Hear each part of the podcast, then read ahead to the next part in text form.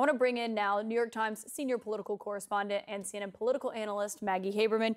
Obviously, this is by no means a surprise to anyone. This is the path that we've seen McCarthy take. I mean, maybe the way he took it there wasn't exactly what he said. I mean, this is something that Donald Trump has been talking about since July.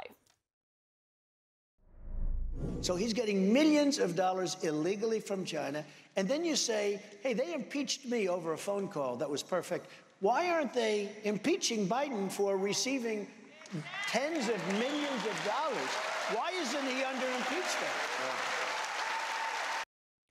Obviously, no evidence about the millions of dollars from China, but is it clear that Trump is a, a major driving force in this to you? He is certainly somebody who supports it, is behind it, has been talking about it, as you see uh, in those clips, uh, has been talking about it uh, behind the scenes. Uh, how aggressively he is pushing for it with McCarthy directly, I think, is an open question. But there's no doubt that Trump, and this is his style, he sort of drops something into the conversation and Republicans take it up, and it's often offered as some kind of a suggestion. Um, it's not a surprise that it went this route. I, I do I do think it's true, though, that McCarthy's about face was striking in terms of requiring requiring a vote to move ahead. Why do you think so?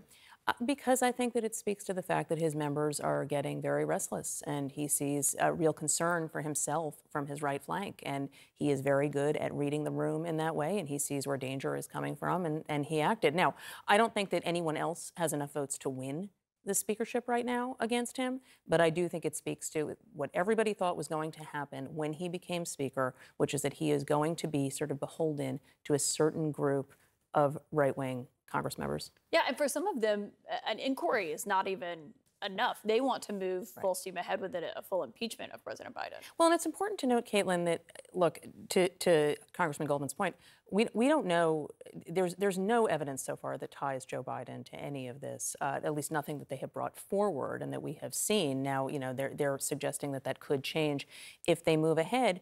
Something else that could change if they move ahead is this could benefit President Biden. This could end up having ramifications for Republicans if voters who don't really want to see these kinds of inquiries all the time feel like this is going too far. And I think what you heard from the congressman just now, what he was talking about, about real work that has to get done, that's what you're going to hear Democrats talk about over and over and over again. Yeah, and what does an impeachment inquiry even look like if the, if the government right. is shut down is another right. question.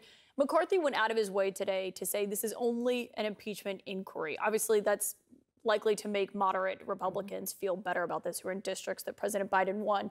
But you know President Trump as well as I do, former President Trump, an impeachment inquiry is not going to be sufficient to a former president who was impeached twice, is it? I don't think so, although it's important to remember that he's also been very focused on getting his own uh, impeachment record expunged. That's been something he's been talking about a lot, too.